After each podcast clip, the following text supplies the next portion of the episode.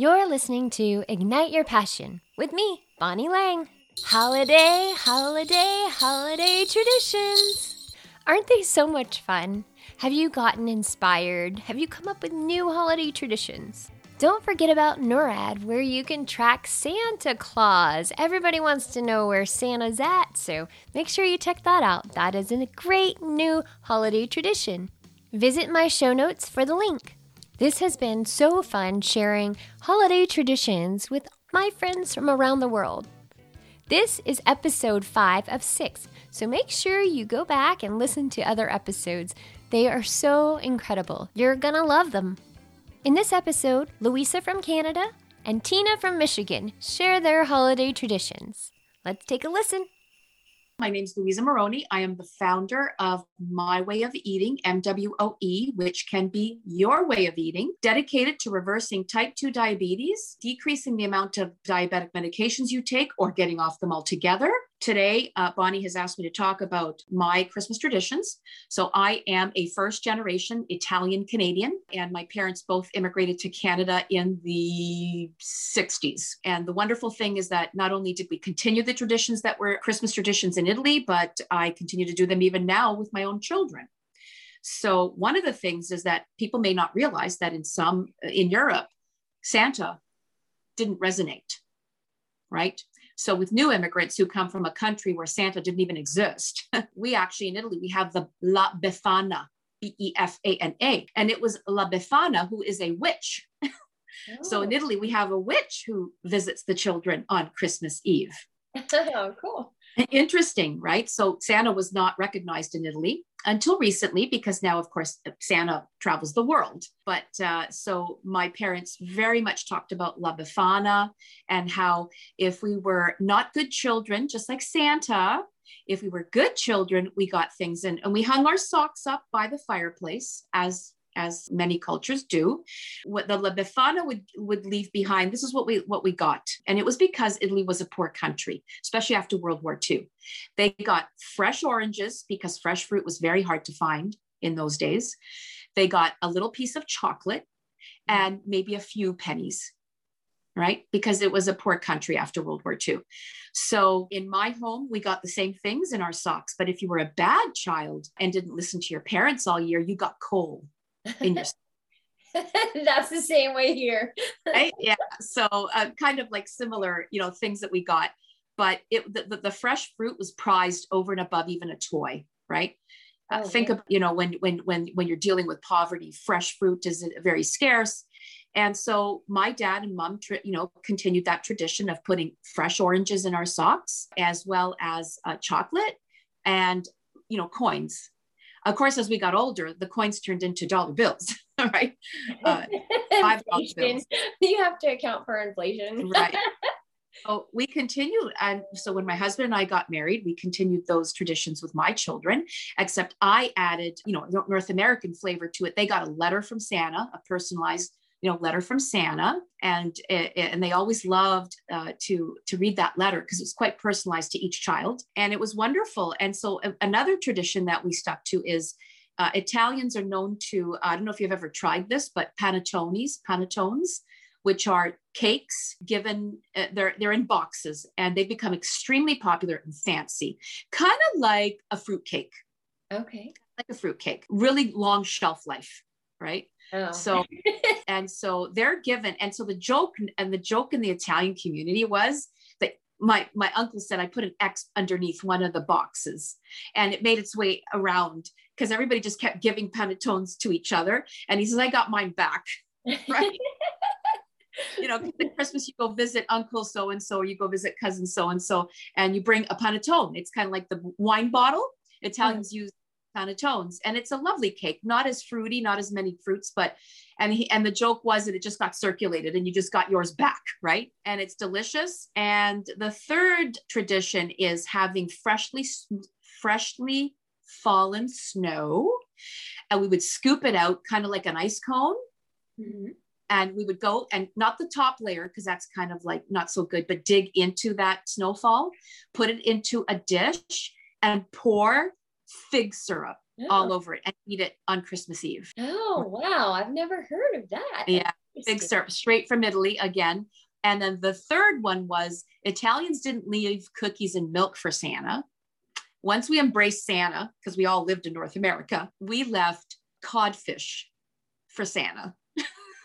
Oh. and spaghetti. That's what Santa got when he came down the chimney of an Italian Canadian home.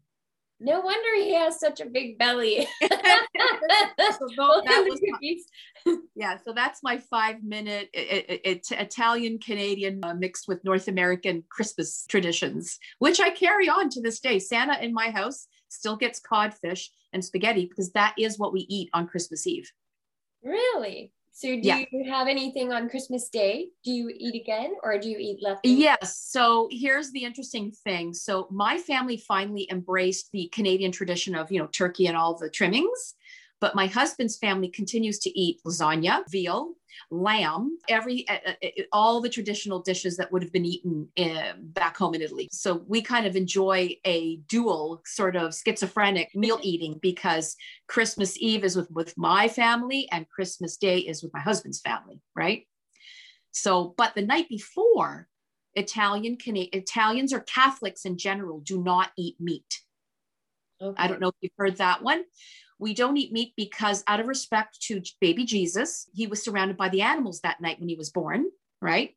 Okay. Cows and lamb and, goats and such. So we eat fish out of respect, although we have no problems eating meat the next day. Christmas Eve is very important to my family. We have shrimp. We have calamari. We have lobsters. We have codfish 3 different ways. We have spaghetti with sardines and anchovies. And so it's all about the fish Christmas Eve. Wow, that sounds incredible. And spaghetti along with sardines and anchovies? I've never heard of that. Yeah. You know what? The recipe is delicious. It's very simple. You just saute some olive oil and not sardines, sorry. You saute olive oil and then you have a can of anchovies, dump it in there, and then you swish it around till it's melted. Like it disintegrates. The anchovy it's a salty taste that it gives. Okay. Then you throw in some fresh parsley and then you toss it with spaghetti. That's all it is. It's oil, anchovies, parsley, toss it with spaghetti. That's boiled, of course. And then the topper is breadcrumbs. Sprinkle that thing with breadcrumbs. It is the most savory pasta that you can possibly eat. That's amazing. So those are very much entrenched in the family. And we only make that anchovy spaghetti once a year. We do not eat it any other day of the year. And codfish is very important. Codfish done in tomato sauce and codfish done with wine and olive oil and onions. And of course, Santa scores at my place. He gets that. Like it.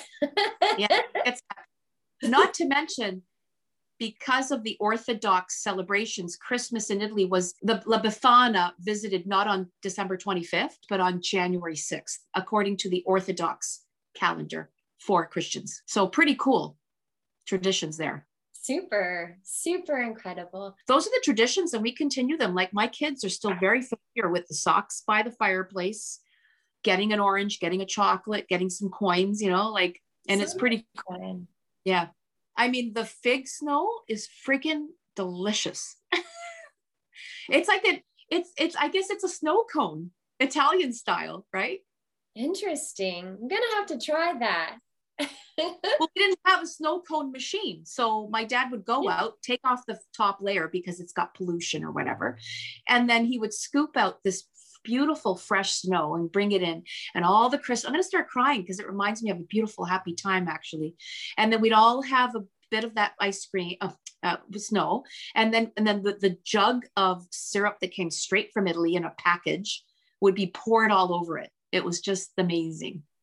Oh, yeah.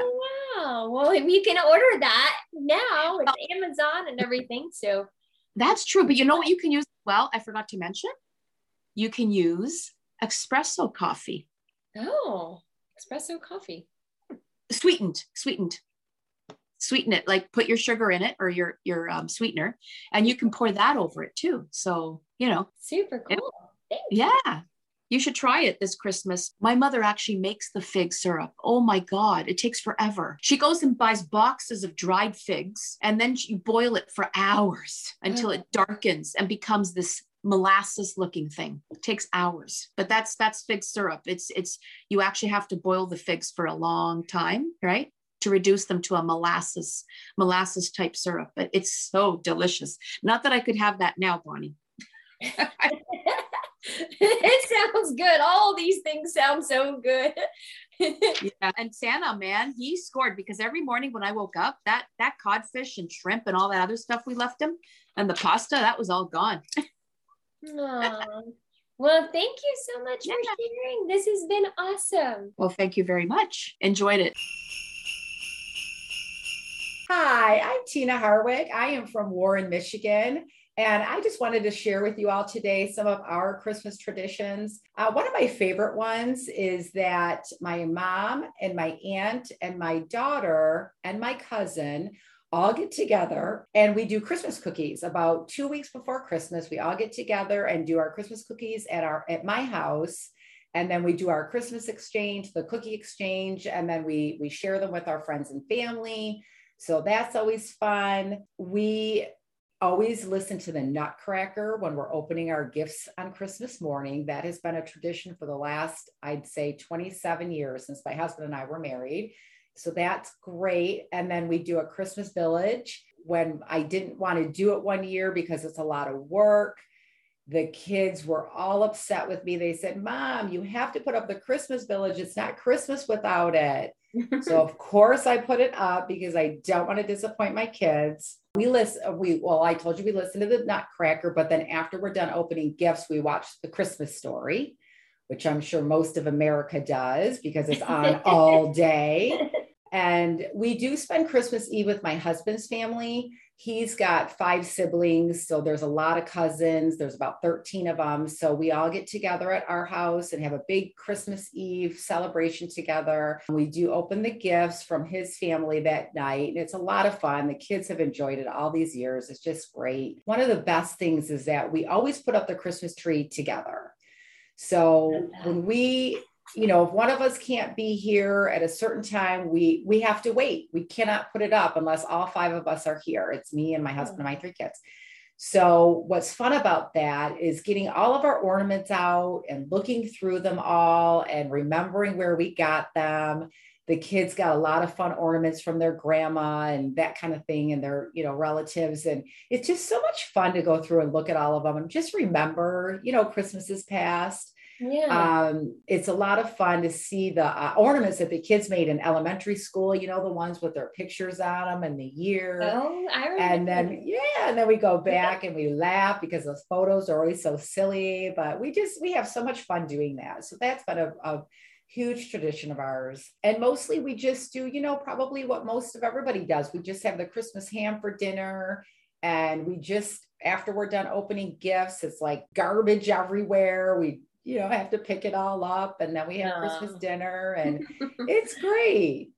And I'm looking forward to it. I'm coming to your house. Christmas. Come on over. We'd love to have you. Great. Thank you so much for sharing your holiday traditions with us. Absolutely. Thanks for having me. I hope you're having as much fun as I am. Remember, there's one more episode left, and make sure you tune in to previous episodes and share this with your family. I think they'd have fun. If you have any topics that you want to discuss or you are doing what you love, I'd love to hear from you. Please email bonnie@bonnielang.com or send me a direct message on Instagram @bonnielang. Peace, love, happiness, and hugs to you. And don't forget to subscribe. Have a Merry Christmas and a Happy New Year.